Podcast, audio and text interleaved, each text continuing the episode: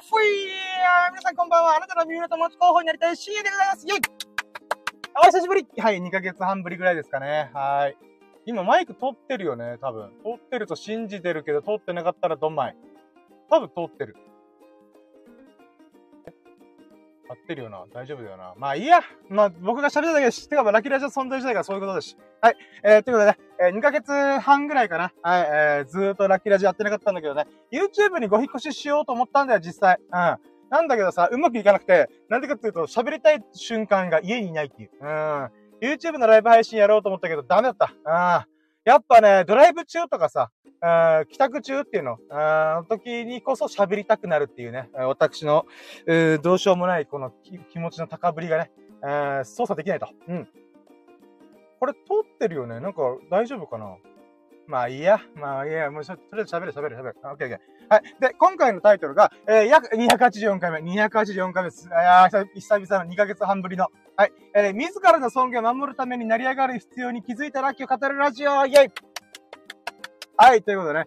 はい、これどういうことかっていうと、あのー、まあ、どういうことかっていうか、まあ、ちょっとね、いろいろ濁さないといけないこともいっぱいあるんだけど、とりあえずね、喋りたいんだ、俺は。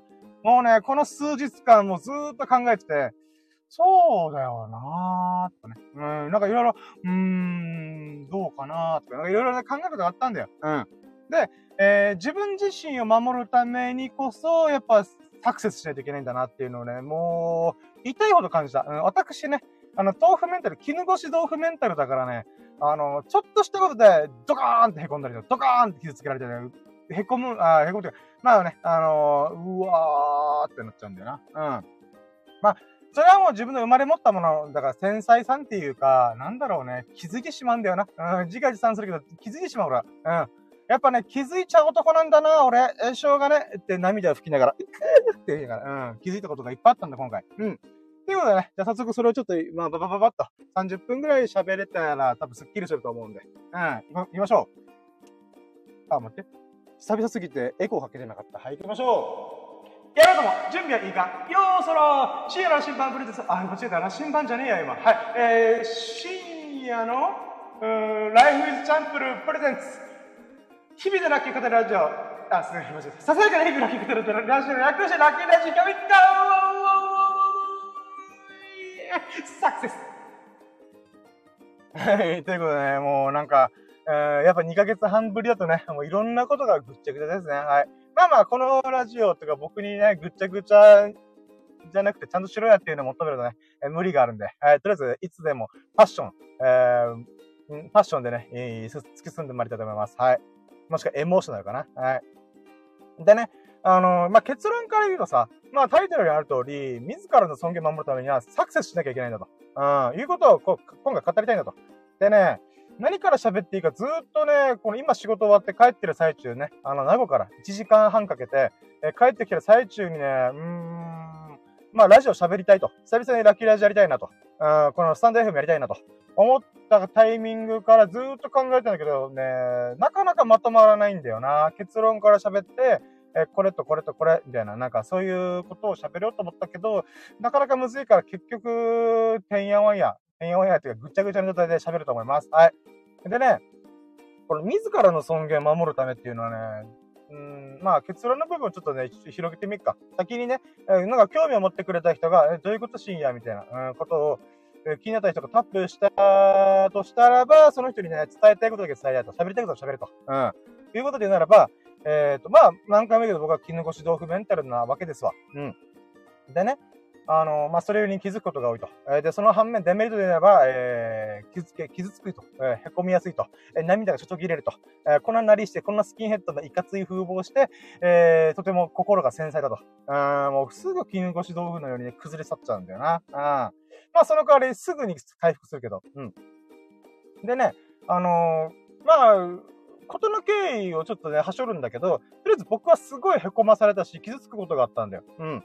まあ、対人関係、人間関係だね。人間関係ですっごい傷つくことされて、で、凹んで、え悔しかったんだよね。もうめちゃくちゃ悔しかった。こんやろーと思って。うん。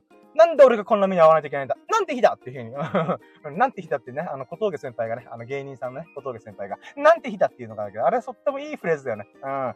なんて日だって思ったんだよ。うん。で、えー、まあ僕はね、昨日、あ、昨日か。7月5日に誕生日を迎えて、えー、まあ、33歳になってるだから33歳になったのに33年生きてきた中で、えー、トップ5に入るぐらい屈辱的なことだったの。まあ、トップ5はちょっと言い過ぎかな。うん。まあ、僕としてはとっても重要なことと大事、重要、まあ大事かどうかはちょっと置いてて、重要だった。今回の事件はとっても重要だった。うん。ああ、俺33にもなってこんなこと人にされるんだっていうのはとっても傷ついたんだよ。凹んだんだよ。でね、えー、正直ね、これを、まあ何人かの人に相談したい、相談っていうかまあね、自分なりに考えたりとかね、いろいろ、えー、思い、思い返したんだよな。うん。で、なんかね、最初は、そのや、やらかしたやつ、やってきたやつに対してすっげえムカっ腹だったのよ。ああ、ふざけんなよ、お前、みたいな。うん、っていう風にめっちゃ思ったんだけど、えー、それはそうとしてさ、僕の30歳超えてからの、なんかいろんなポリシー、いくつかのポリシーがあるんだけど、いくつかのポリシーっていうか、価値観っていうのかな、僕の中でさ、人って変えられないんだよなと思ってんだよ。うん。だから僕に対して舐めたことしてきた人、ないがしろにしてきて、軽んじてきたやつに対して、えー、自分からどうこうって無理なんだよな、どう頑張っても。うん。人は変われるけども、自ら変わるしかないって僕思ってるから、だからね、人がわやや言っても、例えば、え、仕事とかだったらね、無理やりそれを強制するできるお金の力を使って。だけどね、え、そういう関係じゃなくて、フラットな人間関係の場合、まあ、あのー、仕事が絡まない、お金が絡まない人間関係で言うならば、あのその人を直すのって無理なんだよね。うん。絶対どっかでボロが出るんだよ。その人が変わりたいと思ってなければね。うん。まあ僕自身もね、人に目かけてることいっぱいあるから、別にそれがどうこうとか、まあ、これ話を脱線し始めたら、はい。まあ、とりあえずね、あのー、すごい凹まされる、気づかされる、あ、傷つけられる、え、ことされたんだわな。うん。で、で、最初はそいつに対して、こんにゃろ、なんでこのする場合、ふざけんねん、マジでっていうふうにずっと思ってた。なんだけど、だんだんね、怒りが収まってきて、あー、あーと思ったんだよね。だから僕のね、人生のポリシーっていうか、この価値観、僕の生きてる世界観で言うならば、あの、人はいつでも変われる。だけど、水、人はいつでも変われる。自らが変わろうとさえ思えば、えー、っていうことだから、うん、僕が変われよ、お前って言っても変わらないよと。で、逆もしかりだからね。僕も変わらねえし。うん。僕が思ってなければね。うん。だから、それを許せるかどうかとか、それを許容できるかどうかだよね。なんだけど、今回されたことは許容できなかったから、もうぶっちーんってきたんだよね。うん。で、巡り巡ってよ。巡り巡って、あ、ごめん、結論から入るってね、長く喋ったね。ごめんね。はい。あのー、巡り巡って自分が悪い部分ってあるのかなって思ったんだ。悪い部分じゃないな。自分が変えれるポイントあんのかなってめっちゃ考えたんだよ。うん。あのね、まあ、人を変える、世の中を変えるよりも自分が変わった方が手っ取り早いんだよな。うん、って思ってるから、だから自分が日本という国が嫌だったら、沖縄というところが嫌だったら、あの、飛び出せばいいだけの話だから、うん。そか、まあ、飛び出すための準備をいろいろするとかね。うん。てか考えるべき、考えれば、考えた方が早い。自分が変わった方が早い。うん。人生という限りある時間の中で、俺あと100年ぐらいしか生きれないからさ。うん。だから100年ぽっちの時間しかないのに、うん、世の中を変えようとか、世界を変えよう、人を変えようっていうのは、とってもね、えー、効率悪いんだよな。んで、僕自身が変えようと思ったんだよ。うん。で、変えようと思った時にさ、今回僕はすごい傷ついたわけじゃん。うん、凹まされたわけじゃん。悔し、悔しがらされたわけじゃん。うん。悔しがらされたってどういうことだと思うけど、まあまあ。うん。あってなった時に、うん、じゃあ自分がどう変わればいいんだろうと思ったんだよね。うん。でさ、ここで僕が、あっと思ったのが、あ、俺成り上がらないといけないんだと思ったんだよ。うん。なんで急にって思うじゃん。なんで急にって僕も思う。思うけど、なんか僕は昔からね、成り上がりたい、成功したい、サクセスしたいって気持ちがすごい強くて、うん。でね、うーん、これ多分後でももう一回言うと思うんだけどさ、僕ってさ、やりたいことがあって、それを成し遂げるために成功しなきゃ、お金を稼がなきゃ、あっていうのをずっと感じてたんだよ。うん。だけど飽き性だから、また興味が移り変わって、あ、もうこれ今やってることお金なくても別にできるから、別に成功する必要なないかなとか、なんかね、あのー、バイオリズムが波打つがすごすぎるんだよ。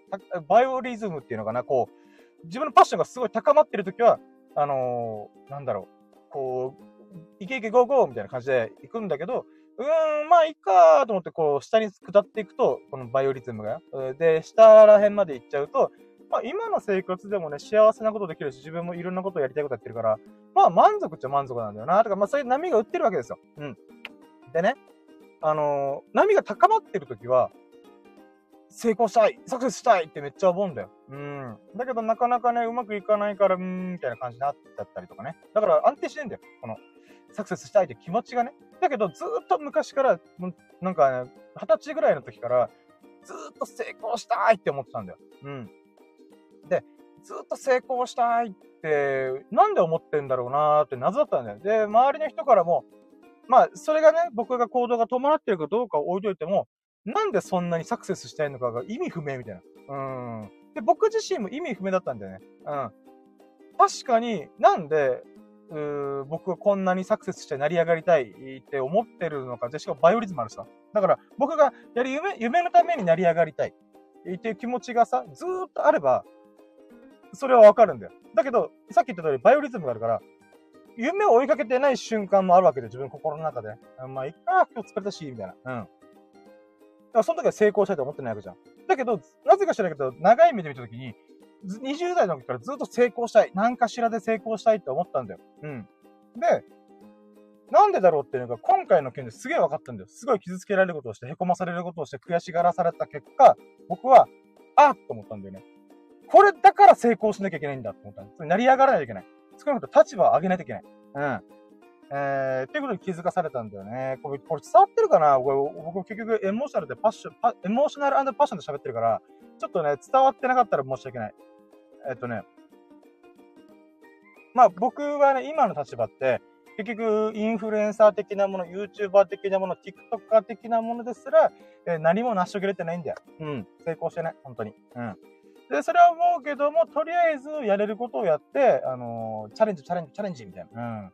っていうことをやってはいるんだけど、あれ待って、ちょっと、よく、お、おなんか、あれ？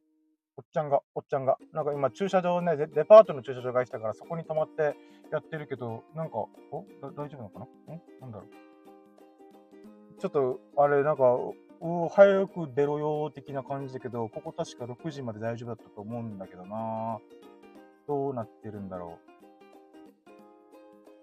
う。あ、多分あれかな。あの、僕の車のナンバーが控えられてるのかな？あ、ちょっと待って、今喋りモードなんだけど、なんか声かけられるのかな？よくわかんないんだけど、ちょっと待ってよ。なんか今、ドギマギしてます。あ、でも、もう行っちゃう。あれかな？多分、駐車場、違法駐車するかどうかをチェックしてるのかも。うん。まあまあ、僕もこのラジオ終わったら帰りますから別にいいんですけど。はい、ごめんなさい。ちょっと話中断しちゃったんだけど、何からでした、何喋ってたっけな？もうおじっちゃん怖いことしないでさ、なんか声かけられるのかなと思って声かけずに行っちゃった。うん、まあいいや、はい。はい。えー、でね、あのー、まあ、尊厳を守る、えー、っていうところで言う、言う話でしたよね。そう。えーと、待ってよ。うん。あ、はい。うん。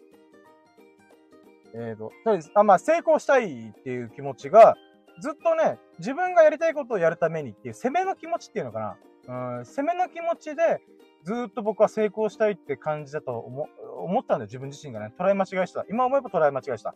そうではなくて、もう一個の部分があったんで、その成功しなきゃいけない部分。うん。っていうのがあって、それが今回の件で、ああ、分かったと思ったのが、僕はもう最初からずっと言って絹ごし豆腐メンタルなんだよ。うん。で、この絹ごし豆腐メンタルゆえに成功したいってことだ。これ普通おかしいじゃんうん、成功するって考えたら、すごいリスキーなこと、失敗とかね、うん、いろいろあるじゃん。だからさ、すぐにぐちゃぐちゃになるっていうのをもう想像つくじゃん。うん。頭のいい皆さんだったらね。うん、だけど僕はね、なんかピンとこねえなと思って。うん。で、あのー、逆なんだったんだよな。自分がやりたいことを成し遂げるために僕は成功したいわけではなかった。もちろんそれもあるよ。世界不思議発見みたいになりたいとか、おかんをエジプトに連れてきたいとか、そういったものは一応あるけども、それよりももっともっと根本的に僕の深い根っこの部分に成功したい、えー、理由っていうのが隠されてたんだよな。うん。で、この成功したい理由が今回判明したと。で、それが自らの尊厳を守るために成り上がらないといけないんだなっていうことを、で強く強く感じたわけでございますよ。はい。うん。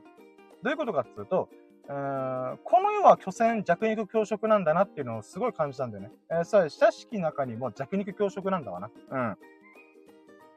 えー、自分がこの人とっても大事にしようと思ってる人とか、えー、とても大切だなっていう関係性があったとしても、自分自身の立場が低すぎると、舐められるんだよな。うん。で、舐められればいいじゃんと思うかもしれないけど、舐められるってどういうことかっていうと、自分を傷つけられてるってことと同義だから、一緒だから、同じ意味だから。うん。で、僕は30歳から、だから今まで僕は舐められやすかったよ。舐められるし、な、舐めら、な、な、舐められやすかった、本当に。うん。だからまあ、深夜を軽んじられる。深夜という存在、軽んじられる。かえー、ないがしろにされる。えー、傷つけられるってことを、まあ、なーなーにしつつ、僕は、あまあ、いっかとあ、舐められてもいいやと思ったんだけど、30歳を境に僕は自分を大事にしようってめちゃくちゃ思ったんだよ。うん。で、自分を大事にして続けて3年経った結果、また傷つけられることがあったわけじゃん。ってなった時に、僕の心がまたクラッシュして、もうぐちゃぐちゃになって、今再構築真っ最中なんだけど、で、その再構、再構築してる時に、なんで傷つけられなきゃいけないんだ？で、なんで俺は凹まされてるんだっていうふうにいろいろ思うわけですよ。うん。で、人ってね、やっぱ立場の低いやつに対して、どう頑張っ、どんなにいいやつでも、まあ、うん、いいやつでもって言ったら変だな。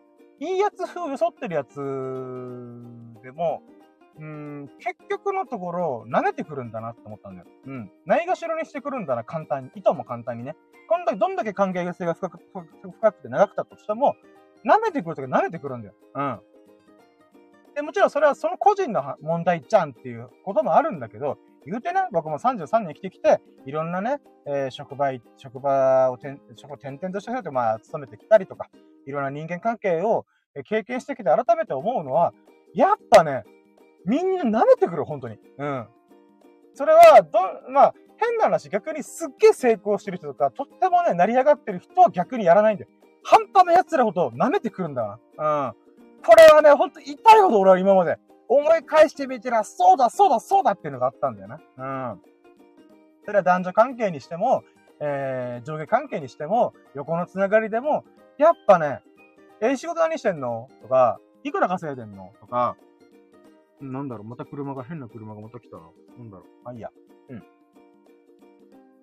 まあ、やっぱね、人間社会っていうのは、どこまで行っても、猿山理論なんだよな。お猿さん。うん。人間は猿から進化したって言われてますけども、今現在の段階ではね。うん。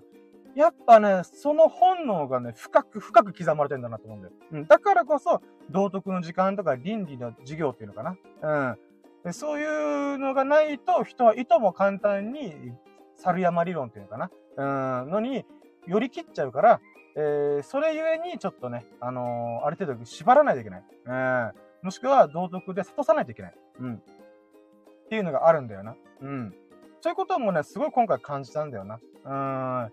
だからこそ僕は成り上がらないといけない。それは、なんでって言われたら、えー、お金持ちになって、なんかみんなを見返したいとか、そんなことじゃなくて、自分という存在、僕という尊厳を守るためにこそ必要なんだよ。成り上がるっていうのが。やっぱ人はお金いくら持ってるとか、余裕があるとか、えー、知識がいっぱいあるとか、まあ、とりあえず何でもいいけど、わかりやすく権威っていうものに弱いんだよ。うん。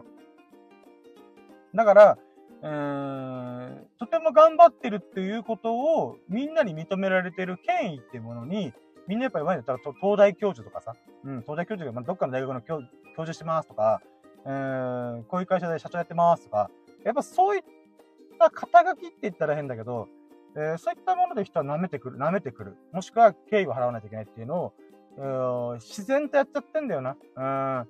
だからまあ人は外見が7割ですとかいう言葉あるじゃん。それは本当そうなんだよなと思って。外見だったら肩書きね。うん。だからこそ自分を大事にするのは、まあ自分自身がずっとやってても、人から大事にされるかどうかってやるときに分かんねえんだよな。うん。こっちはとってもね、あのー、さっき言った成功した人ほど逆に優しい人が多いみたいな。うん。とても理知的、理知的っていうか、うん、まあ、見識が広い、視野が広い人、えー、が多いと思う。僕は接して、何人かと接したけど、やっぱちょっとね、半端な人ほどやらかすんだよな。うん。だそういった意味でも自分は自分自身を守るためにこそ成り上がらないといけないってことをもう強く感じた今回。うん。何度も何度も同じような話と同じフレーズを使って申し訳ないけど、言いたいことそれ。うん。人は、えー、まあ、お金を持ちないで自分がね、責めるつもり、自分の人生とか行きたいとこ行くとか、会いたい人に会うとか、えー、そういったために成り上がる、成り上がるっていうね、手段をやると思うんだけど、それとは逆の方向性でもやっぱりね、えー、つまり守るため、自分という存在を責めに行く、た時にも成功して、肩書きとか何かしらの結果、えー、っていうのはとっても大事。なんだけど、もう一個の側面で、自分という存在を守るためにも、やっぱ立場っていうものが大事なんだなと思った。うーん。まあ、これはね、昨日、おとといとかで、あっと思って、ふと思いついたことだから、もしかしたらみんな、いや、それ当たり前だよ、バカたれいと思うかもしれないけど、僕はね、今更ながら気づいた。33歳にして、やっと世界の真理の一個気づいた。あ、人は、どんなにいいやつでも、まあ、本当にいいやつは違うかもしれないけど、まあまあ、うん、大概の人、9割の人は立場によって人を舐め腐ってくるんだなっていうのを思った。うん。それがいかにこれまでの関係性があってもなくても、関係なく、うん。とは舐め腐ってくる。うん。だからこそ、やっぱ自分を守るためにこそ立場が必要なんだなって思った。うん。まあ、結果が必要。えー、っていうのをとっても感じたっていう話。うん。それを言いたかった。それを言うために結局20分喋ってます。はい、ごめんなさい。はい。でさ、あのー、まあちょっとね、この話周りで、ちょっとね、いろいろ気づくことが本当多かった、今回の件。うん。でね、まあ人は変われないんだな、えー、自ら変わるとしない限り、えー、っていうところも、実はこのラジオを喋る直前に、あ、そういえば、そうだよなっていうふうに思ったりとかね。うん。やっぱね、こういうでっかい自分を傷つけられる、自分が変化を促されるような、でっかいでっかい出来事。まあ大体ね、そういう時って、痛みを伴うんだけどさ、痛感というか、ほんと痛、痛みを感じて、いったーっていうふうに思った後に感じることね。うん。だから痛みを伴わない教訓に意味はないって、ほんとその通りだと思う。僕はね、そのおかげで、ああ、そっか。人間社会、世界の真理の一個はこれだと思った。うん。でね、まあもちろんね、こっからはもう結論は先に今言った以上なんだけど、そっから僕が思うこと、感じたこと、そこから派生したことをいろいろちょっとね、つらつら喋ってくんだけど、忘れないうちにちょっと喋りたいのさ、これは誰しも起きることだと思ってるんだよ。だから僕は9割の人がそういうふうに立場によって舐め腐ってくる。うん。っていうことを言ったけども、あのー、逆にね、自分もそういうことをする可能性があるっていうことにもとってもね、今の時点から、え今しめなきゃいけないなと思ってんだよ。うん。だから僕は、誰のことも軽んじたくない。侮り、侮らないようにしなきゃいけないなって思ってるんだよ。もちろんね、これは自分自身が今底辺。まあ、自分で言うのは変。うん。てか、僕的には自分のことは底辺とは思ってないけども、社会的にみんなが言う底辺だよな。うん。全然お金稼いでないし、バイトみたいな生活してるし、あの、実家暮らしだし、みたいな。っていうことでね、いろいろ言えば言うほどね、まあ、ネガティブキャンペーンになっちゃうんだけども、うん。でも僕自身はそれは悪いことと思ってないから、あまあ、恵まれた環境でラッキーな状況にいるなと思ってるから、まあ別にいいんだけど、やっぱその立場を見て人は舐め腐ってくると。うん。うんで、その舐め腐った人たちいるわけ、あの、舐め腐ってくるとするじゃんなった時に、僕も舐め腐、舐め返してはいけないんだよなっていうのを、ほんと強く思うんだよな。うん。だから僕がここから、まあ、世間一般で言われる底辺、うん。のところから、あの、上辺変辺変辺変辺っていうのは変だけど、ガーンって上に登った時に、同じことを人にしちゃいけないなっていうのもすっげえ思うんだよ。うん。だからね、まあ、今回の件でね、僕がこんなに痛みを伴ったことを人にやっちゃったら話が変わってくるじゃん。うん、っていうのもあるし、僕自身もその数年後大成功した時に、えー、人にそういうことをしてしまったらいけないなーとも思うけど、絶対やる。俺絶対やる。うん。間違いないけど言えるけど、俺は絶対やるはず。立場が上がれば上がるほど、うえ、お前らみたいな感じで見下すだろうなと思って、自分の性格上ね。うん、素直だから。よくも悪くも素直だから、絶対そうする。なんだけど、今のうちに言っとく。そうした時に俺はこのラジオを読み返せと。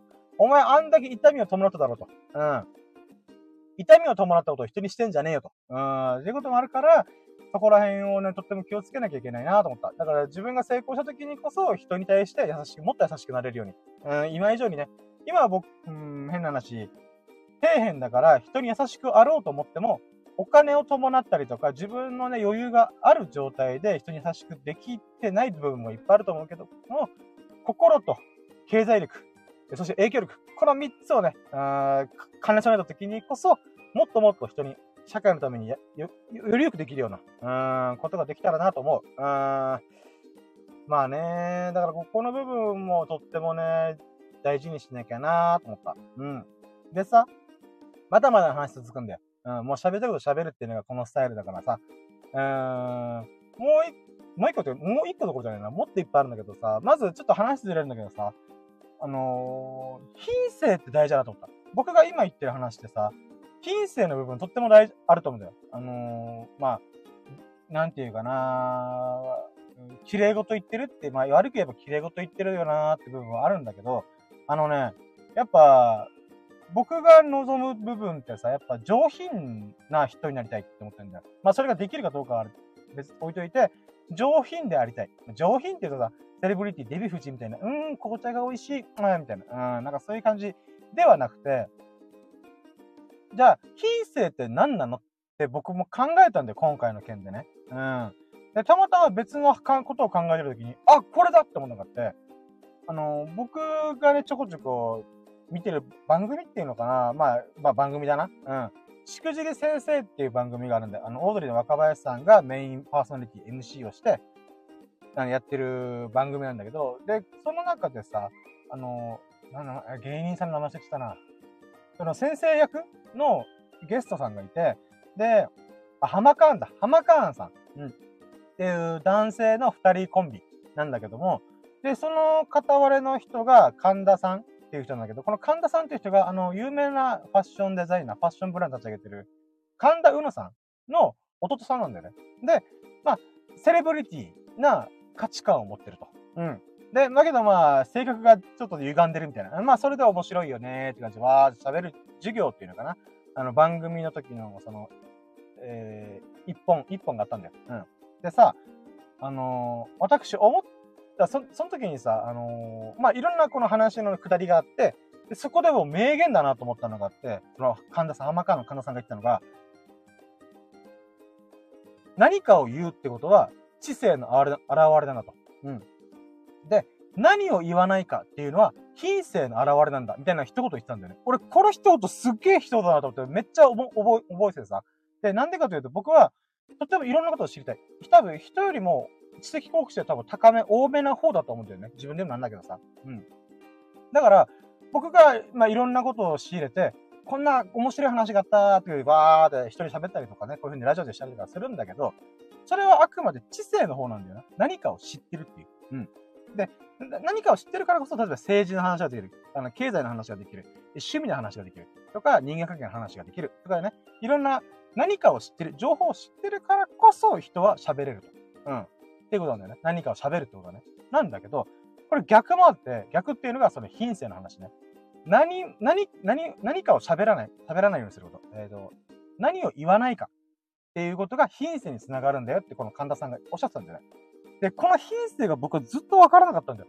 品性ってわかるけど、何なんだろうなーって思った時に、えー、まあいろいろ調べたりとか自分で考えた時に、今回の件でね、あの、あーと思ったのが、そっか、俺は品性がねえんだと、下品なんだなと、うん、思ったんだよな。うん。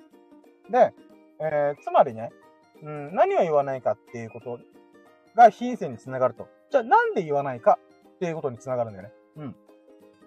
品性、何を言わないかが品性につながるのであるならば、うん、まあ言わない。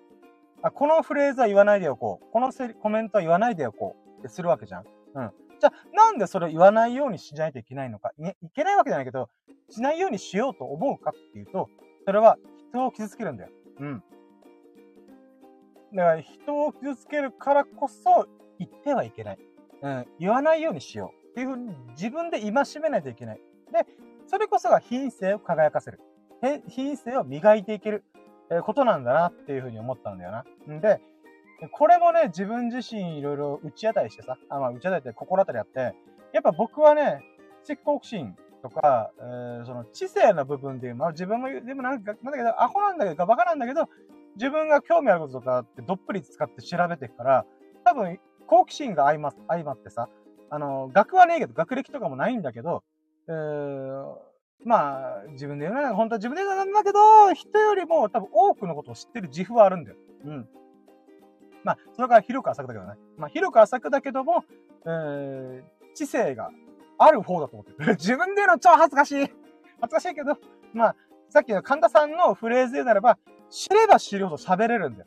で、喋り続けれてるから、あの、まあ、うまいか、うまい喋りとか面白い喋りとか、役に立つ喋りできてないけども、喋り続けられるってことは、自分の頭の中をずっとフル回転させてんだよ。うん。まあ、まとめれてないけども、自分がこう感じたとか、こういう情報があった、えー、こういう知見があった、面白い、飛び吹けっていうふうに思うことはとっても多いから、だからずっと一日中メモしたりとか、まあまあちょっとね、あの、調べたりとかしちゃってんだよな。まあ、ネガティブ言うと、多分ね、知性は、行く、勝手にね、僕がほっといても伸びていくんだよ。だって僕無意識で調べてるから、無意識っていうのは、自分の中で、そこまで、なんていうかな、自分の中で普通だなと思ったけど、すぐググるとか調べるとか。うん。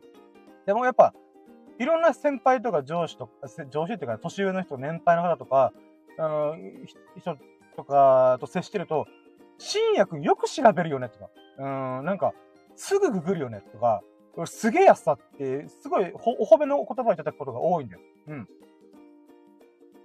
まあ、多分やっぱね、僕も見てて、僕みたいなやつ、僕の周りにはいないんだよ。すぐ調べるっていう。うん。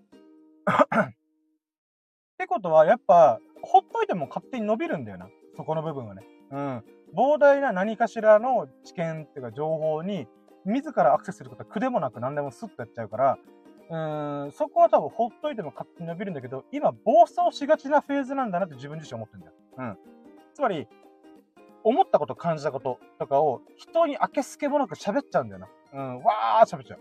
今も、あーって喋ってる。うん。っていうのは、まあ、自覚してんだけど、まあ、ってことを考えるならば、僕がこれからね、やるべきことは、もちろんね、うまく喋るとか、面白く喋るとか、そういった風に、喋りの技術を磨く、磨いていくっていうこともとっても大事だと思うんだけども、人間としてで言うならば、まあまあ、まあそこは、なんか、なんていうかな。枝葉の部分と思ってんだよ。根っこの部分なんだよな。うん。根っこの部分で知性を磨いて、だからここはもう幹だよね。もうみんなに見える、見える部分で、こう、すくすくすくすくとガジュマルのようにが、太い幹で、こう枝が伸びて、葉っぱが伸びて、えー、花が咲いてとかね。うん、っていう風に、これからの僕の人生突き進んでいくための武器としては多分これはとっても大事だと思うんだよ。だけど、知性っていうのがね、大事、大事だし、これからもどんどんぐんぐん伸ばしていきたいなと思ってんだけども、もう一個の根っこの部分は根っこの大きい幹の部分。なんかさ、これちょっと話、イメージ的にならば、あのー、木とか植物ってあるじゃん。あれってさ、この土の表面に出てる部分って、まあみんな見える部分だけど、実は植物っていうのは対の関係、対っていうのは対照的な関係があって、土の上にでっかい木を生やしてる木は、下の根っこも同じぐらい大きい根が張ってるっていうのが、植物らしいんだよ。うん。まあもちろんね、あのー、この植物の幹のように、ぶっとい幹がこう、ズカーンってな、それ立ってますみたいな。っていうこととは形は違うんだけども、規模、面積で言うならば、でっかい上の木があるならば、下にもでっかい細々とした細い根っこがある。えー、っていうことだと思うんだよね。あ、っていうことなんだよね。で、僕が何が言いたいかっていうと、僕は知性の部分は表面的に見える木の部分、土の上だと思うんだよね。うん。土の上の木をこれからも僕はどんどんどんどんすくすく伸ばしていきたいって思ってるんだよ。うん。で、それは勝手に伸びていくと思ってる。うん。なんだけども、もう一個大事な要素がある。それが根っこの部分。その根っこの部分が僕は品性なんじゃないかって思ってるんだよ。うん。どういうことかっていうと、人を傷つけたりとか、まあ、傷つけるのはもう正直ある。うん、迷惑かけることもあるとは思うんだけども、それでも、なんかね、こう、とっても大事なこととか、えー、これはその人の根っこの部分をとても傷つけてしまうから言わないでおこうとかね。うん。そういったことを僕は根っこの部分を品性と捉えて、これからも、この僕自身が知性の部分、知性の木を伸ばしていくために、えー、品性の根っこを伸ばしていきたいなと思ったんだ。うん。まあ、それはね、人、知性はね、僕自身の、かんなんていうかな、個人で収まる問題だから、いいんだけど、何を言わないか、人を傷つけない、人を侮らない、人を凹ませない、えー、とかね、うん。っていうのは僕ではコントロールできない領域だから、どうなるかわかんない。だけども、僕がこれからもっともっと成長していくためには、絶対ね、この品性の部分っていうのが、えー、大事になってくんじゃねえかなっていうのも気づいたんだよな。うん、気づかされた。うん。だからこそ僕はね、今回の件のね、大きな学びの一つとしてはそこもあるなと思った。品性っていうのをこれから伸ばしていきたいなと思った。うん。だからやっぱ知性と理性、理あ品性の両輪で僕はぐんぐん成長していきたいなと思った。うん。はい、次。次はね、これからの人間関係。うん。なんだけど、えっ、ー、と、まあ、うん、そのね、今回の事件を、まあ、なんていうかな、うん、で、僕が、とても、ぼ、ぼ、あ、まあ、今回の事件で僕をとても傷つけた。へこませた。うん、悔しがらせた。うん、侮ってきた。うん、ってな、舐めてきた。えー、人に対して僕は思うのは、まあ、うん、しばらく距離を置きたいなと。うん、思ってんだよね。うん。まあ、それはまあ、まあ、人間関係って一方的、まあ、双方関係、インタラクティブだから、うん、ちょっとなんとも言えないんだけども、でもね、僕自身がここは譲っちゃいけないなって、とっても大事なところだったからこそとても気づけられたし、えー、自分自身もそれがね、こうとっても大事だからこそ気づかされることがいっぱいあったわけじゃん今34分その話ばっかしてんだけど。でね、じゃあ人間関係。僕がね、豆腐、絹ごし豆腐メンタルってことを差し引いても、今回の件あまりにもひどすぎると、僕は内心思ってんだよな。うん。でだ。じゃあ、そういうことが巻き起こらないようにするためには、僕自身がそういう人たちを選ばないといけない。うん。選ぶっていうのもすごい、なんか傲慢な言い方かもしれないけど、僕の限られる人生の中で、僕の人生をより豊かにしてよ、僕のより、僕の人生をより楽しませる。いまあ、豊か、まあそうね。うん。僕がこうね、えー、立場を、えー、成り上がるためにさ、うん。えー、必要なこと、必要な人、必要な人って言っても変だな。まあ、うん、まあ、これから僕が付き合っていきたい人っていうのを自分のマイルールを決めないとダメなんじゃないかと思ってまあ、このマイルールが変わる可能性もこれからあるんだけど、とりあえず今現在思ってること、もう言っとくぜ。うん、言っとくぜって、なんか、えー、もう ZE だよね。ZE ですよ、今。文章で書くならば。ぜって思ったな。うん。それは、きちんとした謝罪ができる人。うん。この、形、形だけの謝罪の気持ちが一切入ってない、えー、謝罪ではなくて、ちゃんと、うん、態度、態度というかね、あの、対応で、えー、それを謝れる人だなと思ってんだよな。うん。もちろんね、さっきもちょっとどっかで言ったけど、人は変えれないよと。うん、自ら変わる意志がなければ変われない。うん。だからこそ 僕がやんやいたところで多分同じことが絶対起きるはずなんだよ。うん。なので、まあ僕自身がさ、こう、なんていうのかな。うーん、なんだろう。ここだけは譲れないっていうところを一個だけに絞ろうと思ったんだよ。うん。すっげえ楽しい人とか、すっげえイケメンとか、すっげえなんだろう、えー、可愛い女の子とか、で、でとか、なんかいろいろあるじゃん。みんな条件あんじゃん。だけど条件多ければ多いほど、それってすごい絞られていくじゃん。うん。絞られていくと、まあ、僕はコミュ障だからさ、あのー、ほんとね、友人ゼロだるんじゃないかと思ってんだけど、まあ、うん、それでもここだけは譲れないというところを、や、設定した上でさ、それでも僕は一人になってしまったら、もうそれしゃあないと思う。腹くくれるぐらい、とっても重要な一個を選びたいと思ったんだよ。で、それでね、あの、例えば約束を守るとか、うん、悪口を言わないとか、なんかいろいろ考えたんだよ。自分の中で。なんだけど、まあ、うーん、まあ、いくつかあるけども、絶対これは無理だなっって思うことがね、うん。まあ、価値観のズレとかあるんだけど、まあ、価値観のズレあったら、あ、こいつと合わねえんだな、で、済むよ。うん。なんだけど、なんかやらかしたとしても、うーん、まあ、遅刻とかね。てか僕、基本的にはね、大概のことでは怒らないんだよ。うん。3、4時間なんもなくても、うーん、なんだろう、まあ、まあ、ムカつくけど、うん、まあ、こいつとはしばらく会いたくねえなって思うほどではないんだよな。うん。で、えー、まあ、なんだろうな。うーん、まあ、連絡があっても、全、まあ、ギリ許せる。うん。なんだけど、うーん、一番やっぱここだよなって思ったのが、謝れる人。ちゃんと謝れる人。うん。何がどう悪いかと分かって、分かってっていうか、うん、分からなかったとしても、うーん、何がダメだったのかっていうのを聞いてきたりとか、何が、あのー、なんだろう、申し訳なかったのかっていうのを、ちゃんと言える人うん。ちゃんと謝れる人うん。まあ、わからなかったら聞けばいいし。うん。で、えいう人と僕は今後ともお付き合いしていきたいなとか、それは女性、まあ、パートナーが今後現れるかわかんないけど、まあ、あの、女性のパートナーが巡り合うにしろ、うん、友人、新しい友人と出会うにしろ、僕はここの部分は、やっぱ、なんか譲っちゃいけねえんだなって思った。自分の中で。自分の人生をより最高に楽しむためには、僕は今後との、今後の人生で付き合う人っていうのは、ちゃんと謝れる人。それが遅刻しようが、あのー、なんだろう、ドタキャンしようが、連絡来なかろうが、ちゃんと謝れる人。うん。まあ、あわよくばね、なんでムカついてる、怒ってるのかが分かってくれるけど、まあ、それはしゃあない。それはもう分からん。なんだけど、あのー、そこの部分をね、すっごく強く感じた。うん。だからこそ、僕はね、謝れる人と今後付き合ってきたい。うん。だから僕も、あ、で、もう一個あるのは僕自身も謝れる人にならないといけないし、で、もう一個ある、もっと言うならば、やっぱそこもさっきの今回のメインタイトルに繋がるんだよ。タイトルに繋がる。うん。謝っても、もしくは何かしら険悪なことになったとしても、深夜と付き合う、深夜と付き合っていくメリットがある人。まあメリット、デメリットっていうのもさ、すごいさ、なんか、えー、人を損得感情で見てんのってあるけど、nothing, nothing 違う、英語違、まあ、違ったかもしれんけど、まあ、うん、違うと。とは、目に見えないメリット、デメリットを通して人間関係が構築されてる。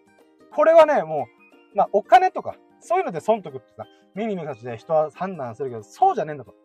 人は、自分の感情を揺さぶってくる人とか、自分が知らないことを知ってる、興味深いことを知ってる人とか、自分が持ってないものを与えてくれる人と人はこのコミュニケーションするの、交流するんだよ。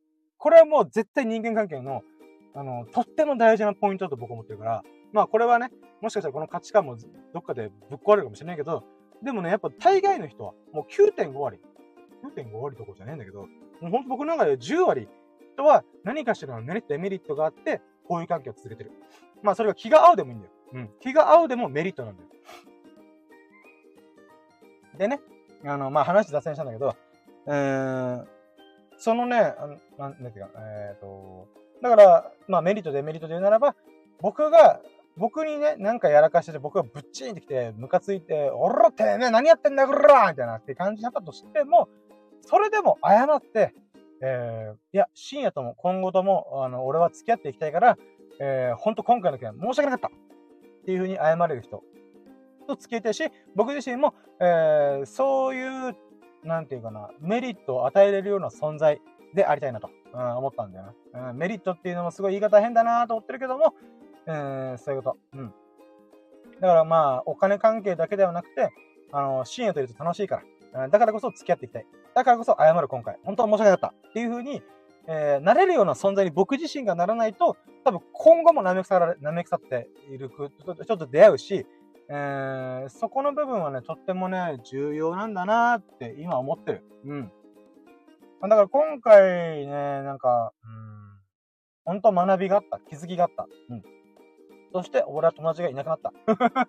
いやー、コミッションつってるのに、人見知りコミッションネクラの3秒揃ってるのに関わらず、いやー、友達減ったなーと思ったけど、しょうがない。うん。人にはライフステージがあって、そのライフステージごとにどうしてもこう変わっていくっていうか僕私のライフステージがね、やっぱ変わり始めてんだなーっていうのを強く感じました。はい。痛みを伴いながら感じました。はい。うん。てか暑いからちょっとクーラーつけるわ。はい。他に何かあったかな？とりあえず今3つ、こんな感じかなうん。そうだね。言いたいことは、自分を守るためにこそ成功する必要があるんだよってことを気づかされたことと、うーん、えっ、ー、と、まあ、品性。品性という根っこをこれからも育てていきたいなっていうところ。うん。と、あとは人間関係。うん。たった一個の条件。うん。これができなかった、こういうことをできる人で巡り合えなかった俺はもう一生ぼっちで構わん。もう腹くくる。って思えるような条件。条件っていうのは変だけど、ここだけは譲れないなってポイント、たった1個だけ選ぶって考えたら、ちゃんと謝罪ができる人。うん。それをね、今回強く思いました。はい。いや、まあね、こう、この3つともね、とっても痛みを伴うことであったんだけど、まあ、うん、この学びを得られたからこそ僕はね、ああ、この関係が終わったんだな、役目を終えた。あ、じゃあこの話しようか。や、今回大きく得た学びがこの見たとしたときに、いろいろね、あれ、ま、まあ、前までお、あの、学びとしては得てたんだけども、強く学びを再認識した。それもともと僕自身がそれはしてたけども、改めてやっぱそうなんだって思ったことをちょっと喋っていこうか。あのね、うーん。待って、今、それを喋った瞬間に喋ろうと思ったこと飛んだわ。なんだっけな。あ、まあちょっとさっきもちょろっと言ったけど、うーん、人はさ、やっぱ、成長していくもんだったりするわけじゃん？うん。ってなった時に、うーん、やっぱ、付き合う人間って変わってくんだよな。うん。やっぱそれはどうしても避けられないし、えー、価値観が変わっていくこともあるから、うーん、まあ、別れ、本当人生はね、出会いと別れの連続だって言葉があるけど、や、本当その通りなんだなと思う。もう人見知りコミュ障ネクラの3秒するって僕ですら、多少の出会いと別れを繰り返して、えー、別れてきた人は、会わなくなってきた人たちがいっぱいいるわけですな。うん。でさ、うーん、そうなった時に ちょっと待って、なんか鼻のタンがやばい。やばい、泣いてんのかな、俺。うー、悔しいってわけじゃないんだけど。あ、うん。ちょっと待ってな。そう、でも出会い別れがあると。で、人にはライフステージがあって、どんどんどんどん切り替わっていくと。えー、待って、あれ何を喋ろうとしたんですか、ま、マジでマジで今はちょっと待って。俺ちょっと今びっくりして自分で。お前今忘れただろみたいな。待って、なんだっけな。そう。人間関係が変わっていくもの。うん。まあそれはしゃあないことだって分かってたって学、まあまあ、まあ前からね、学びがあったと思うんだけど、あー、なんだっけな。あ、そう。そう、人間関係が終わるときだ。人間関係が終わるときっていうのは、その人から得られる学びが終わったときっていう言葉があって、ああ、なるほどなと。うん、一昔前もそれは思ったんだけど、ここ最近もまた改めて思ったんだよな。うん。やっぱね、うーん、なんかこう、その友人から得られるものが終わったんだなっていうのがあるかな。うん。これちょっと前の僕だったら、いや、まあ今回の件はめっちゃムカついたけど、まあ、いっかって言ってなーなにしてた。絶対なーなにした。なんだけど、僕の人生の中でも、だいぶなーなにしないように頑張った件なんだ、今回は。うん。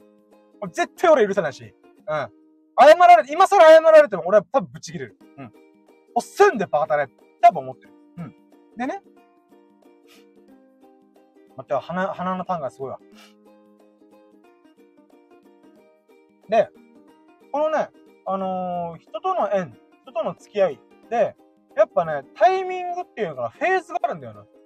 で、確かに振り返ってみたら僕は、これまで出会ってきた人、別れてきた人たちっていうのは、僕に大きな学びを与えてくれて、そして、うん、いなくなっていくんだよな。いなくなっていく、もしくは僕が離れていく。まあ、どっちでもいいんだけど、うん。とりあえずその縁が終わっていくんだよな。その、細い糸が、うん、ちぎれていく。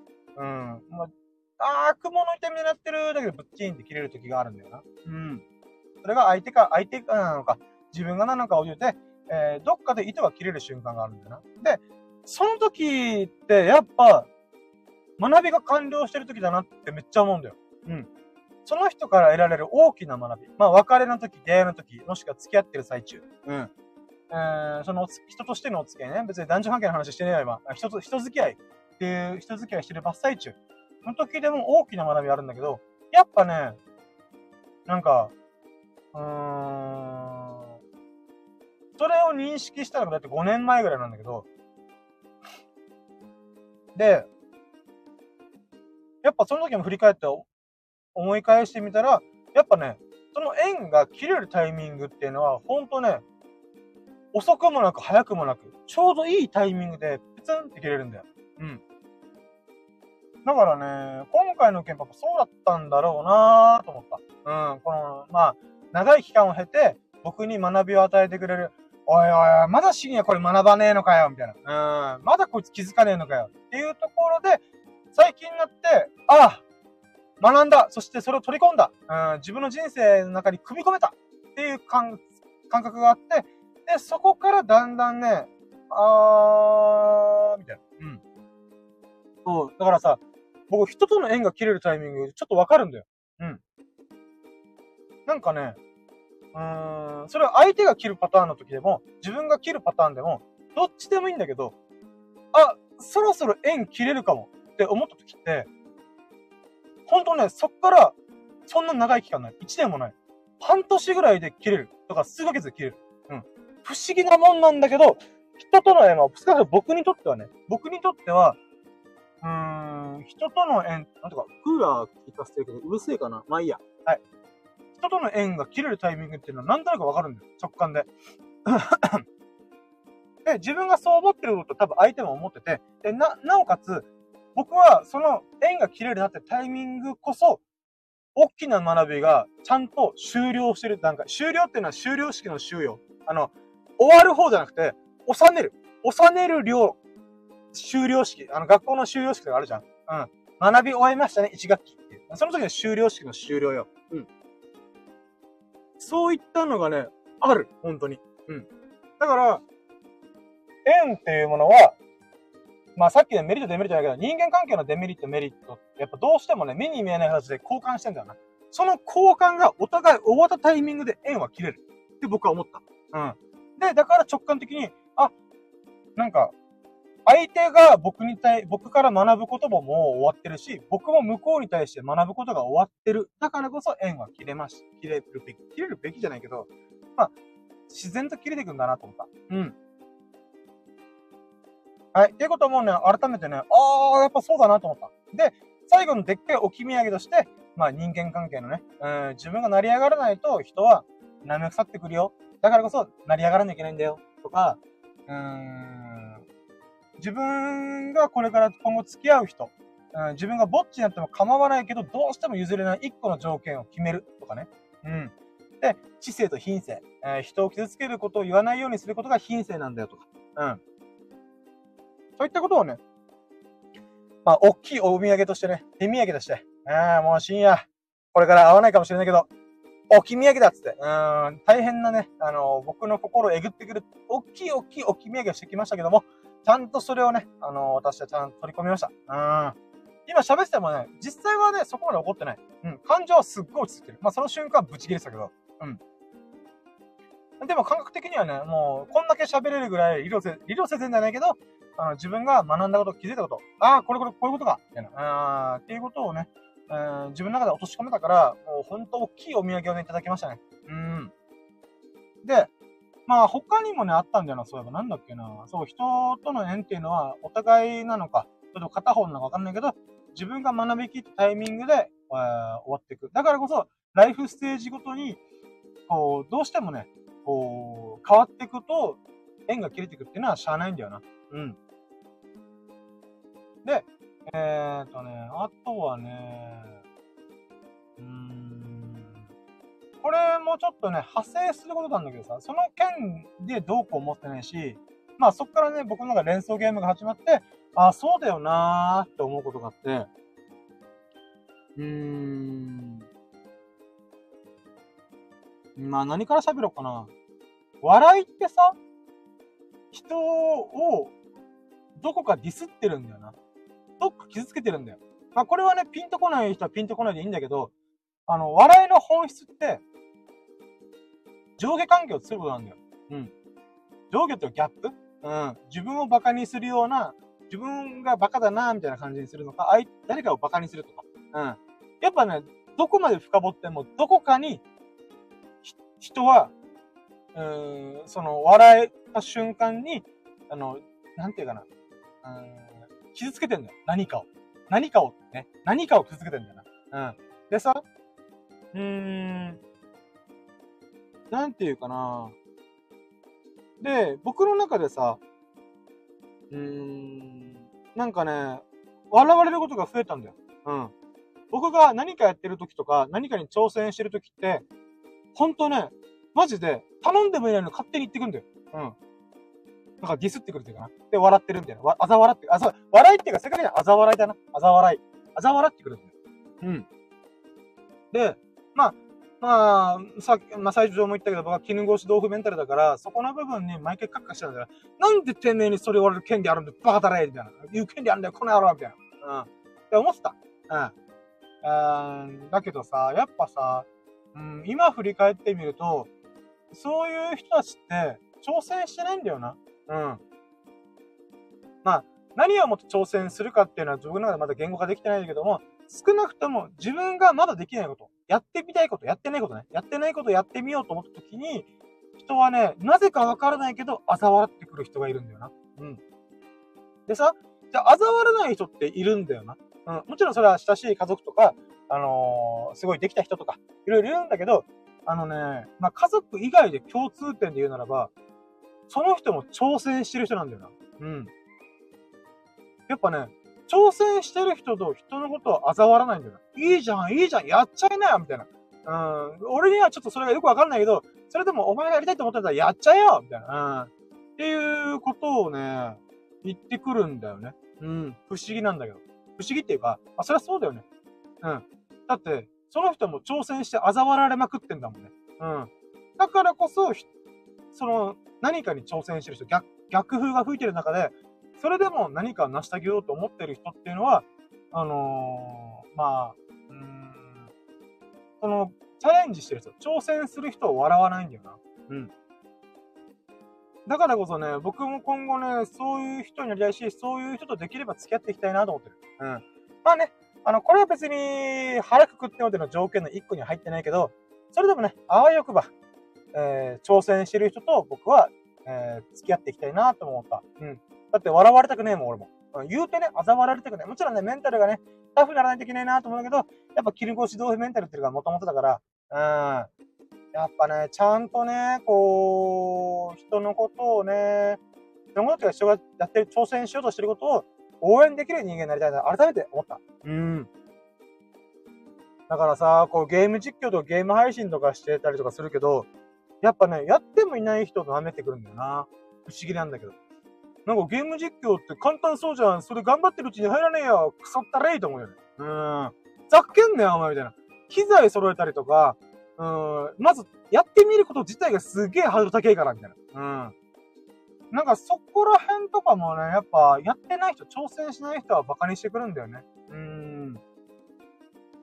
あ、だからさ、なんかちょっとこれは話してくるんだけど、まあ、とりあえず挑戦する人と僕は付き合っていきたい。多分僕がもっともっと大きい挑戦をすればするほど、そういう人としか絡めなくなってくるとは思う。だけども、まあ、だからこそ僕も頑張らなきゃいけないよねって話をしたかった。で、もう一個派生した話、今話しながら、あ、そういえばこれもあったわと思い出したことがあって、このね、えー、挑戦する、えー、とか、いう中でさ、うん、なんだろう。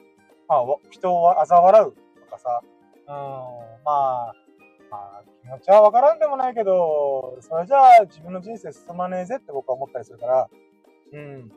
まあまあまあ、まあ、笑いたければ笑えばいいさって思えるようになりたいけど、まあ、へこむよね、毎回毎回。うん。でさ、あれ？待って、俺何話すの待って、ちょっと待ってよ。あれ？また飛んだ。飛んだな飛んじったわ。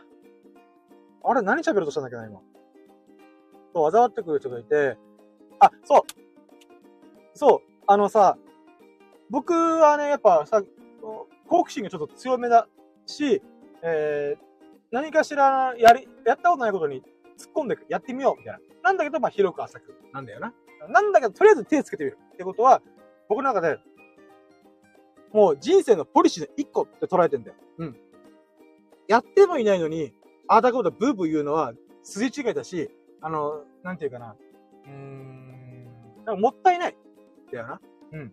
で、このさ、うーん、なんか、えー、僕がこう、広く浅くやってて、なんか、やっぱね、これも軽んじられるんだよ。もう僕の性格ってですけど、脳の仕組みだと思ってるから、思考回路がそうなってるから、もうしょうがないと思ってるけど、なんていうのかな。やっぱね、なぜか知らないけど、一般社会の多くの人は、一個のことを、ずーっとやってる人を尊敬しがちだと思うんだよ。もちろん僕も尊敬してる。一個のことをこれだけずっと長くやれるし、えー、突き詰めてるって言ったらとっても尊敬できる。だけども、なんかね、その反面、広く浅くやってる人に対して、なんかね、こう、なんだろう。侮ってくるなっていう感覚があるんだよ。で僕自身はどうしても自分の性格上飽き性だし、えー、のめり込みやすいから、広く浅くを、こう、どんどんやっちゃやっちゃうんだよね。うん。でさ、なんか、もちろんね、こう、いろんな価値観の人と知れるよとか、いろんなことをやってるからこそ、知識が増えていくとか、うん、楽しみとか趣味が増えていくってあるんだけど、なんかこうさ、なんかこう、尊敬に値するような部分ねえのかなと思った。まあ、尊敬を欲してるわけよ、俺は。うん。俺の広く浅くをもうちょっと認めてくれやと思ってんだよ。うん。でさ、自分の中ででも、やっぱ趣味とか、お前が楽しむだけのもんやないかいって言われたら、それまでなんだよ。うん。なんか、知識がいっぱい増えましたよね、これで。って言われると、えーって。うん、とか、うん、いろんなことやってきましたよ。えー、じゃあ、結果出したみたいな。でも結果出せるほどまでは、深く突き詰められないんだよな。残念ながら。うん。だから、そういったいうことをね、突っ込まれたら終わ終わりだよな、これで。つまり、あくまで自分を、自分を中心にしか、この広く浅くを捉えられなかったんだよ。なんだけど。あ、つまり、あ、じゃあ、狭く深く長くできる人ってなんで尊敬されやすいかっていう部分もちょっと喋ろうか。それはね、それをできてる人っていうのは、自分にできないことをできるってわかるから。うん。だから刀鍛冶、刀作りますだったら、で、それをその道30年の人なら、いや、これ俺にはできねえって分かりやすいじゃん。30年寿司職人してます。絶対俺にはできねえ実30年間寿司屋で、寿司屋を営んできた大将の腕を使った、魚を使った、えー、その、おろし元を使った、その付き合い、信頼関係があるからこそその大将に持っておろすとかね。そういった関係性を30年間かけてつなげてきての、このお寿司なんだ。うめえみたいな。っていうのがあったりするじゃん。やっぱりね、自分ができないことをできるっていうのが分かりやすいから、おそらく人は深く長くやる人に対して敬意を持ちやすいんだよね。うん。それ自分にできないから。って僕は思ってる。もちろんいろんな要因あるだけど、一個の大きい理由としてはそうなんじゃないかなと僕は思ってるんで。で、逆を言えば広く浅くやる人がかあ軽んじられやすい理由っていうのもそこにあるよね。だって、浅くだったら俺もやろうと思えばやれるもんっていうふうにみんな思うんだよね。うん。まあ、個人的にはね、やれるもんならやってみなって思うんだよね。うん。広く浅くを地でいけるのはね、やれるもんならやってみなと思うんだよ。うん。コロッコロコロコロ変わるからな、この野郎みたいな。うん。まあいいや、それはいいや。うん。で、だけど、それは、なんていうかな、あくまでバーサス関係になっちゃう。対立関係。今みたいにさ、やれるもんならやってみな、なっちゃう。でも、そういったものでは尊敬されないじゃん。認められないじゃん。だから、僕の中で、もうこれね、話がなくて申し訳ないんだけど、広く浅くの尊敬できるポイントってどこに落ち着くんだろうと思った時に、それは何かを成し遂げたことではないんだなって思ったんだよ。どういうことかっていうと、広く浅くすることによって、その、なんていうかな、うん、さ、じゃあ、狭く深く長くできる人の凄さをすごい感じるんだよ。うん。つまり人のことを侮らなくなる。うん。このね、だから、尊敬できるポイントで言うならば、みんなが何かしら取り組んでることに対して、その苦労を多少はわかるんだよ。だからサーフィンやってる人とか、スケボーやってる人とか、えー、このドリフトやってる人とか、うん、まあそういったね、えー、人はそれぞれ趣味とかね、やりたい、やってる、やりたいこととかね、こう、自分の中で取り組んでることがいっぱいあるわけじゃん。で、その中で、これこれこれが大変なんだよ。でも言ってもわかんねえよな。だってみんなやってねえもん。っていうものに対して、挙手して、はい俺わかりますうん、なんだけど、深くまではわからないけど、やったことあるんで、最初のファーストステップがすげえ大変なのわかりますみたいな。ってなったらさ、うん、なんていうかな。うん、人に優しくなれるんだよね。うん。大体ブーブー言うやつは、やったことないのに、挑戦したことないのにブーブーやつが多いから、だからこそ、まあもちろん大前提に、自分ができてないこと、いや、できないことできてるやつに対して敬意持てやってんだけど、人はね、あの、想像力が、なんていうか、乏しい人だと、その想像力を働かせられない、イマジネーションできないから、えー、簡単じゃんみたいな思うんだよな。なんで、それを人、で、品性がないから下品だから人を傷つけるの簡単にね。簡単に人を傷つけるんだよ。うん。だからこそ、僕は、うん、この広く浅くが、人に尊敬されるポイント、人にメリットを与えられる部分っていうのは、人に優しくできることじゃないかなと思った。うん。だからこそ人を軽んじないし、それをやってる人たちに対して、敬意もね、自然と湧くんで、うわ、この人こんな大変なことをやってるのにひょうひょうとしてるみたいな。うん。これはね、僕も長年広く浅くを地で言って、たどり着いた結論の一個かな。うん。まあもちろんね、広く浅くやって行動を起こしてるからこそ、何かに結びつく可能性も全然あるんだけど、まあ、それは一旦置いといて、それは自分事じゃんうん。人に尊敬されるポイントっていうところで言うならば、メリットを与えるとしたら、あなたが頑張ってることを僕もわかります。やったことあるんで、みたいな。うん。あなたの苦労が、あのー、どういう経緯を経て、あのー、今のレベルにたどり着いたか、僕はとっても痛いほどわかります、みたいな。うん。まあ、もちろんね、浅い部分だけども、うん、そういったことがあるかなと。浅い部分でしかまだわかんないけども、それでもあなたがどんだけ大変な思いをして、ここに、このレベルにたどり着いた、この境地にたどり着いたかは、あのー、多少わかりますよと。共感できますよと。うん。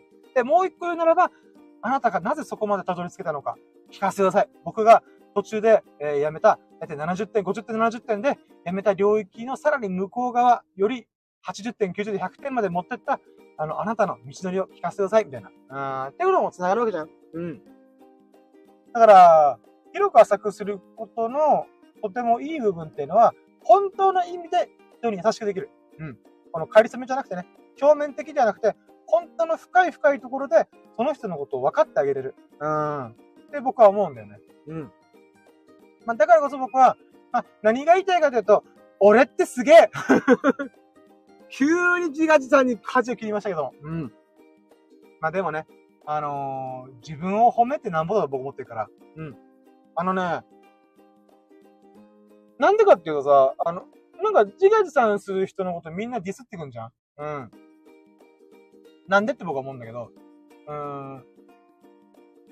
なんかね、なんだろうね。自分すげえぞって今分かりやすく言ったけどさ、うん。もっと言うなったらさ、俺もすげえし、あなたもすげえと思ってるからね、俺。うん。みんなすげえと思ってるから。だからこそ俺もすごい。みんなもすごい。思ってんだよね。なんか知らないけど人はさ、上下に従うんだよな。不思議なんだけど。うん。まあ、まあ、その理論でいくならば、俺すげえって言ったらみんなさ、なんか自分が下に見られてるの感じするじゃん。でも違うんだよな、俺が言ってるすげえっていうのは。俺もすごいんだぞ。あなたもすごいけど、俺も負けずとすごいんだぞって言って言ってだけなんだよ。うん。それを略して、俺すげえ。略しすぎだけど。うん。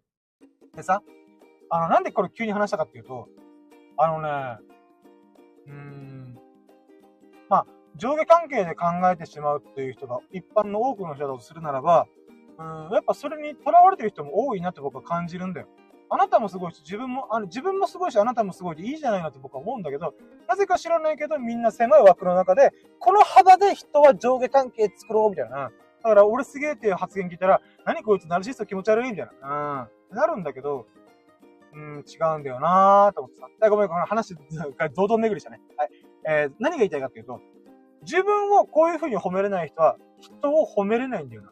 本当の意味で。うん。認められないんだよな。うん。だから僕の発言を聞いてさ、あのー、なんていうかな、うわ、ナルシストっていう人って、多分ね、自分を褒めてないんだよ。自分を認めてないんだよ。うん。だから狭い枠の中で、人の上下を決めてしまってるから、自分より上、下っていうことを決めてしまってるから、えー、それで、俺すげえってやつ見ると、俺って下かよ、この野郎って思うから、多分ムカつくと僕は思ったんだよ。だから僕は、まあ、まあ、人はそう思うかもしれないけど、何度でもいいけど、俺は俺ですげえ。そしてあなたもあなたですげえ。うん。って褒めてる、ずっと。うん。だからね、あ、ごめん、また堂々巡りしてるな。うん。人を褒める前にまず自分を褒めようぜ、ベイビーと。うん。だから、自分をね、褒めれない人って、人褒めれないんよ。うん。あ、これはね、僕が25年前そうだったから。うん。25歳の時、いや、25年前、25年前違う、25年前、5歳だよ。5歳は、それはそうだ、分かってないから。25歳の時、今から5な5年から7年前の僕は、マジでクソ野郎だった。うん。車に構えてる、何もで成し遂げれない、何も挑戦しない、ただ外から外野からブーブーブー言うだけど、クソ野郎だった。うん。クズ野郎だった。なんだけど、あのね、自分を褒めるようにしようとか、うん。自分を認め上げようとか、そういうふうに思えば、思って取り組めば取り組むほど、不思議なもんで、えー、人を褒めれるようになった。うん。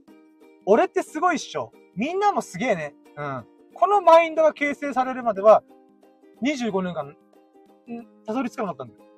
逆に自分を褒めてみたら、たどり着いた。たった5年で。うん。だからこそね、なんか、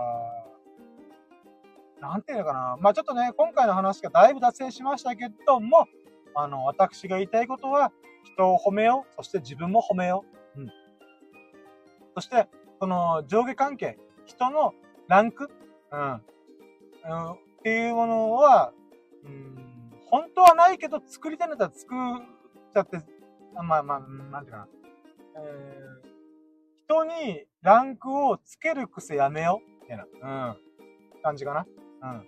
まあ、まあね、あの、冒頭にも言いましたけど、自らの尊厳を守るためにこそ、成り上がる必要がある。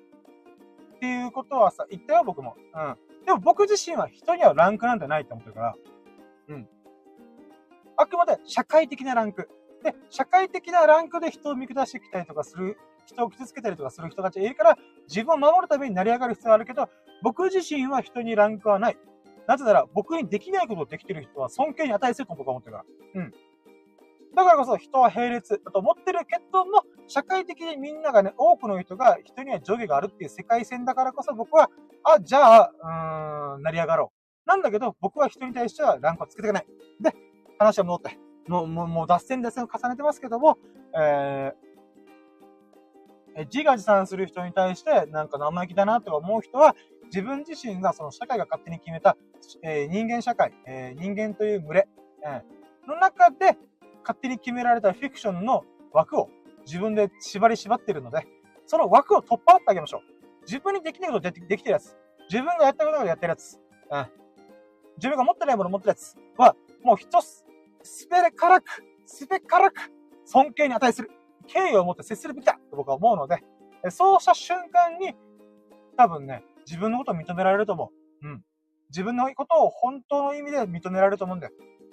俺、人ができないことできてる。あ、じゃあ俺って存在価値あるっていうふうに思えるから。うん。そして、自分ができないことできてる。あいつすげえ君すげえだから、うん。まあ、そこの部分はね、とても大事なことなんじゃないかなと僕は思いました。まあ、でもね、あのー、やっぱ人間社会は群れ社会なんでね、えー、猿山理論でピラミッドをどうしても作りたがるので、うん。あのー、そういった社会のルール、ルールっていうかゲームと思ってね、その成り上がる部分をちょっと私、ちょっと今後、ちょっとガチで取り組んでいきたいなと。やっぱね、傷つけられて黙ってらんねえ、俺も。うん。お前の立場が低いからないがしろにしていいよなっていう風にね、あのー、明けすけにやってくるやつに対してはね、あ盛大にジャイアントキリング、ジャイアントキリングアッパー緩和したらと。ジャイアントキリングってのは下克上。うん。上のものに下のものが勝つっていう。うん。まあ、下から盛大なアッパー食らわしたらあかんな、みたいな。うん。って感じかな。はい。ということでね、あの、1時間15分喋るに喋って、これが録音できてるかどうかもちょっとわからないまま、パッションエモーショナルで、えー、進めてまいりましたが、私が言いたいことはすっきりしました。はい。以上でございます。はい。はい。ということで、1時間15分かな。はい。お付けできて、本当にありがとうございます。たまたま聞いてくれたそこのあなた、本当にありがとうございます。私のね、えー、ささやかな、えー、気づき、学びを得れたラッキーを語ってまいりましたけども、あの、まあ、振り返りますと、えー、人の自分の尊厳を守るために成り上がる必要はあるんだよと。成功するっていうのは自分のしたいことを成し遂げるため貫き通すためだけではなく、自分という存在を守るために、この社会、人間社会という、えー、猿山理論、えー、まあ、ピラミッド構造の、えー、社会構造の中で、えーまあ、誰かが勝手に決めたルールの中で、どうしてもゲームがスタートし、スタートして、えー、ゲームを、ね、えー、ゲームが続けられておりますので、そのゲームにのっって自分を守るためにこそ、成り上がる、サクセスする必要があるんだということに気づいたことが1点ですね。はい。2点目が、えー、何を喋るかは、知性。何を喋らないかは、品性でございます。はい。これは浜川の神田さんが言った一言ですね。はい。これはもうとても素晴らしい名言だなと思います。はい。で、えー、知性っていうのは、いろんな情報、経験をもとに人は喋れるんだと。全く無垢の赤ん坊の状態では何も喋れないと。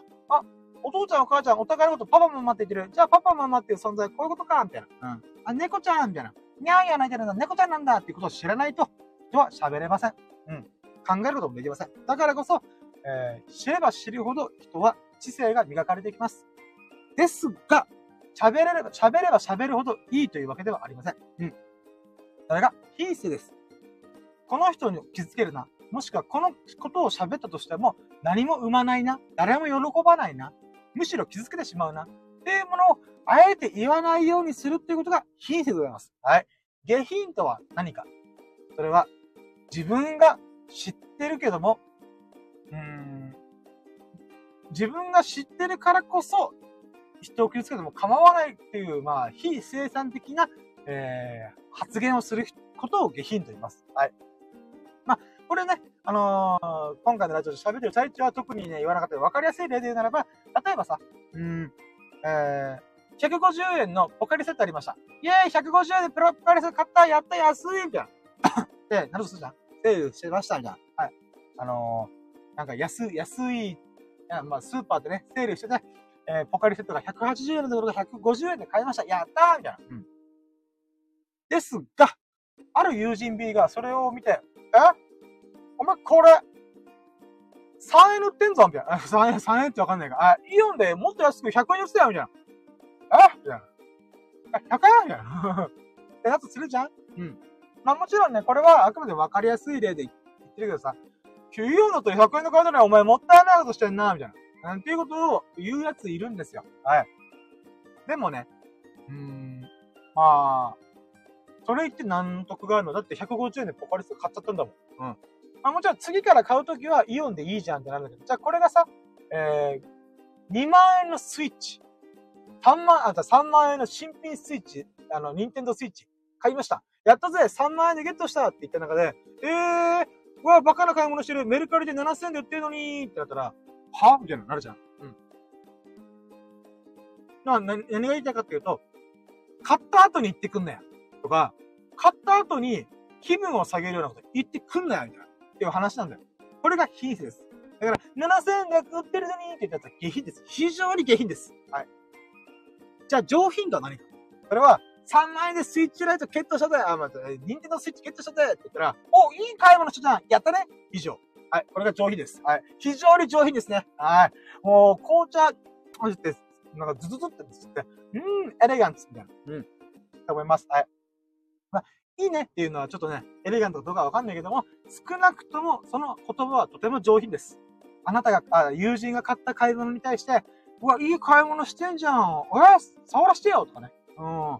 え、これでいろんなゲームいっぱいできんね？みたいな。うん。っていう風に、前に前にね、えその人を進めてくれるような、え気分を持ち上げてくれるような、えそんな会話こそが上品だと。うん。でもちろんね、これ重要なのは、嘘は言っちゃいけませんと。本当に思ってないんだったら、あ、よかったねでいい。うん、いいいいですよ。はい。うん。ゲーム興味ないから俺わかんないやつさ、と言いながら。うん。でもいい買い物できたね。っていう風に、まあ、本当のことは言いつつも、本当に意味のない会話をしない。うん。下品な会話をしないっていうのを心がけていきたいなと思いました。はい、はい。はい。で、三つ目。三つ目が、えー、人間関係を、えー、たったぼっちに、一人ぼっちになったとしても構わないぐらい腹くくって、えー、相手に求める条件、たった一個だけ選べって言われたら僕は、えー、ちゃんと謝罪ができる人になりたいなと。あと、なりたいし、えー、そういう人たちと今後とも付き合っていきたいなと私は強く、痛く感じました。はい。まあ、ここの部分はね、まあまあ、さっき、バーって言いましたけども、えー、ほんとね、あの、僕がね、遅刻してもね、あの、ドットキャンされても、えー、ほっぽ、ほっ、ほったらかしても、あまあ、なんでもいいんですけど、あのー、まあ、世間一般的に不義理と言われるような、え、考えられないんだけどっていうことが、されたとしても僕は許せる自信はある。なんだけども、えー、たった唯一これをされてないんだったら僕はブチ切れるっていうのが、ちゃんとした謝罪、うん、誠意を持った謝罪、えー、をできない人とは今後とも僕は付き合えないなと。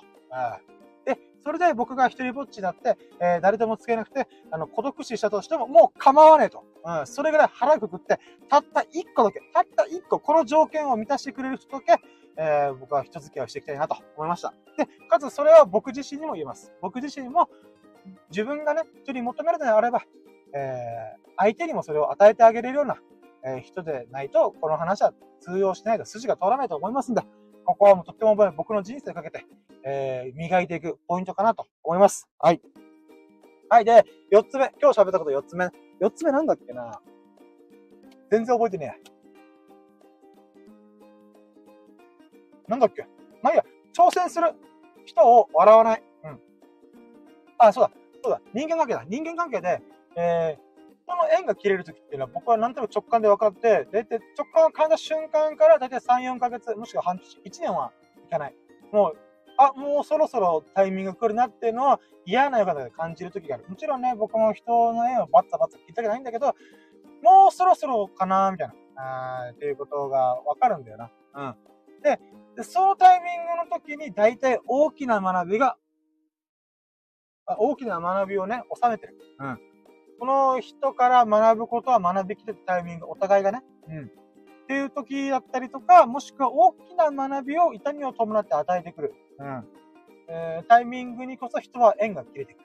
だから、役目は終えるんだよな。うん。だから、まあ、さっきの話の 発展で言うならば、僕もね、どんどんどんどんいろんなことに挑戦して、いろんなことを学んで、えー、僕と付き合う人に対して、うん、知らないこととか、持ってない情報、持ってない、できないこととか、持ってないものを提供できるように、与えられるような関係であり続けたいなと思った。うん。つまり、おいおいおいおい、深夜を学びだと思ったら甘い甘い甘い。俺はどんどん学んでいくかんなってこと。おめえが俺を学ぶ前に俺はもっとたくさんのこと学んでいくから飽きさせないよ、みたいな。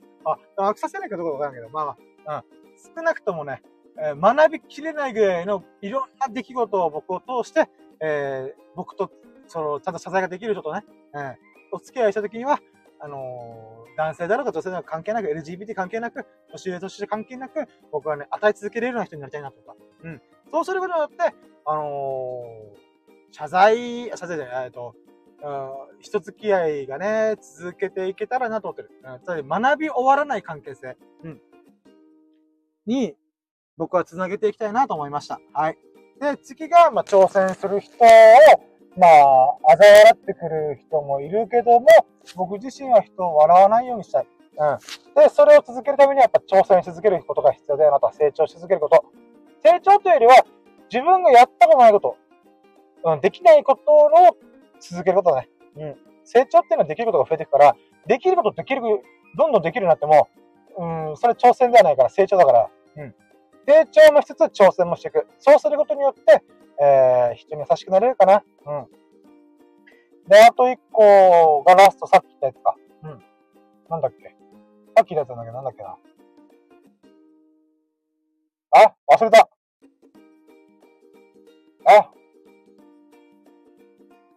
まあ、いっかまあまあいいや。はい。忘れた。メモしときゃよかったね。まあ、喋りながらメモできないからもういいんだけど。はい。ということでね、もう今回いろんな気づき学びがもう盛りだくさんな。えー、もしくは学び直し。うん。やっぱそうだよなとか、いろいろ思うことが多々ありました。はい。まあでもね、あのー、何度も見ますけど、本当に良かった。うん。えー、最後の置き土産、本当にでかかったけど、でかくて一瞬潰れたけど、足くじいたけど、あのー、とても大きな、また僕自身が大きく成長するような、えー、学びがあってよかったなと思いました。はい。そういった意味では本当にありがとう。うん。えー、ちょっと前まではね、もう数日前までぶち切れてたけど、あの、怒りも収まって逆にありがとう俺は成長する機会をくれて、本当 Thank you! って思えるような、あの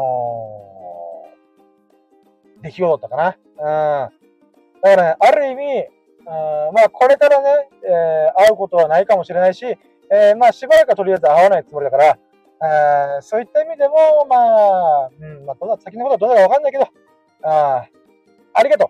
あこの大きな学びをくれて、大きな気づきをくれた、あ人に対して私はね、あ愛してるよ。本当に愛してるよ。あもう一緒にいることはできないかもしれないけど、君の幸せを、君の幸運を本当に願ってる。あそしてそう思えるようになった自分も良かったなと思ってる。うん。はい、ということでね、えー、まあ、心の底から I love you. I love you. うん。I like you. かな。うん。言えた。あ、Thank you 言えたこと。ありがとうって言えるような状態まで持ってあげたこととてもよかった。ああ。いや、本当ね、数日間、数日前にブチ切れて。で、数日間悶々としたけど、えー、最終的には、えー、それをやらかした奴に対して、ありがとう愛してるぜそして君の幸運を願ってるぜって思えるような状態まで落ち着いたからさ、あのー、よかったなと思います。はい。ということで、これからね、私、えー、あれなんだっけ？あ、家に帰って、あの、また、この成功するために、成り上がるために、サクセスするために、自分の存在、自分の尊厳を守るためにね、成り上がっていく準備をしていこうと思います。はい。あ、ちなみにさ、じゃあ、まあもうまた、さ、さっき15分前に終わる人にまだまだ喋る気ままだったやつさ。あのね、新しい SNS 出たんだよ。あのー、メタ社が作ってる。あの、元 Facebook 社っていうところ出してる。メタ社って出し、メタ社ってのがあるんだけど、あ、Facebook、Instagram を、えー、運営してる会社ね。うん。出した、えー、スレッズっていう、あの、SNS があるから、えー、それをまたね、新しい SNS だから、ちょっとまた動画投稿してね、こう、いろいろや、楽しめたらなと思っております。はい。まあ、何の宣言って話で。はい、ということでね、えー、ここまでお付き合い本当に本当にありがとうございました。えー、まとめを言おうと思って15分前から結局喋りまくっちゃってますけども、はい、えー、これをたまたま聞いてくれたそこのあなた、本当に本当にありがとうございます。そんなあなたが、ほがらかな日々と、幸を日々を過ごすことを心の底から祈ってます。Thank you for listening. Have a nice day. 素晴らしい日々を。イェイはい、ということでね、えー、今回が284回目、2ヶ月半ぶりにね、えー、ちょっと喋りたくなったから、ドバッと喋って、喋りましたけども、えー、ほんとね、大きい学びを得れてラッキーだなと。えー、もうここまで来て私ね、どんなことがあってももうね、ラッキーに転じれるんじゃないかと。えー、よかった、これ大きい学び、大きい気づきあったやんけ、ラッキーだみたいなね。えー、災い転じて福となすっていうのを、自らね、あのー、リサイクルしていくと。うん。そういった境地にね、今後もともね、どんぐんぐんぐんぐん成長して、えー、なっていけたらなと思います。はい。人間的な成長をね、私残り100年でやっていこうと思いますんで、えー、そのね、リアルな、えー、なんていうかな、うんまあ、メッセージ、リアルなね、えー、言葉たちをね、聞けるのは、ここだけで、ここだけじゃないけど、まあ、うん、聞けるので、ぜひとも今後ね、今後ともおとお楽しみいただけます幸いです。はい。では皆さん、えー、素晴らしき日々をお楽しみくださいませ。素晴らしき一瞬一瞬、素晴らしき日々を、素晴らしき一生を、えー、歩んで参りましょう。はい、ということで終了します。ありがとうございました。お疲れ様です。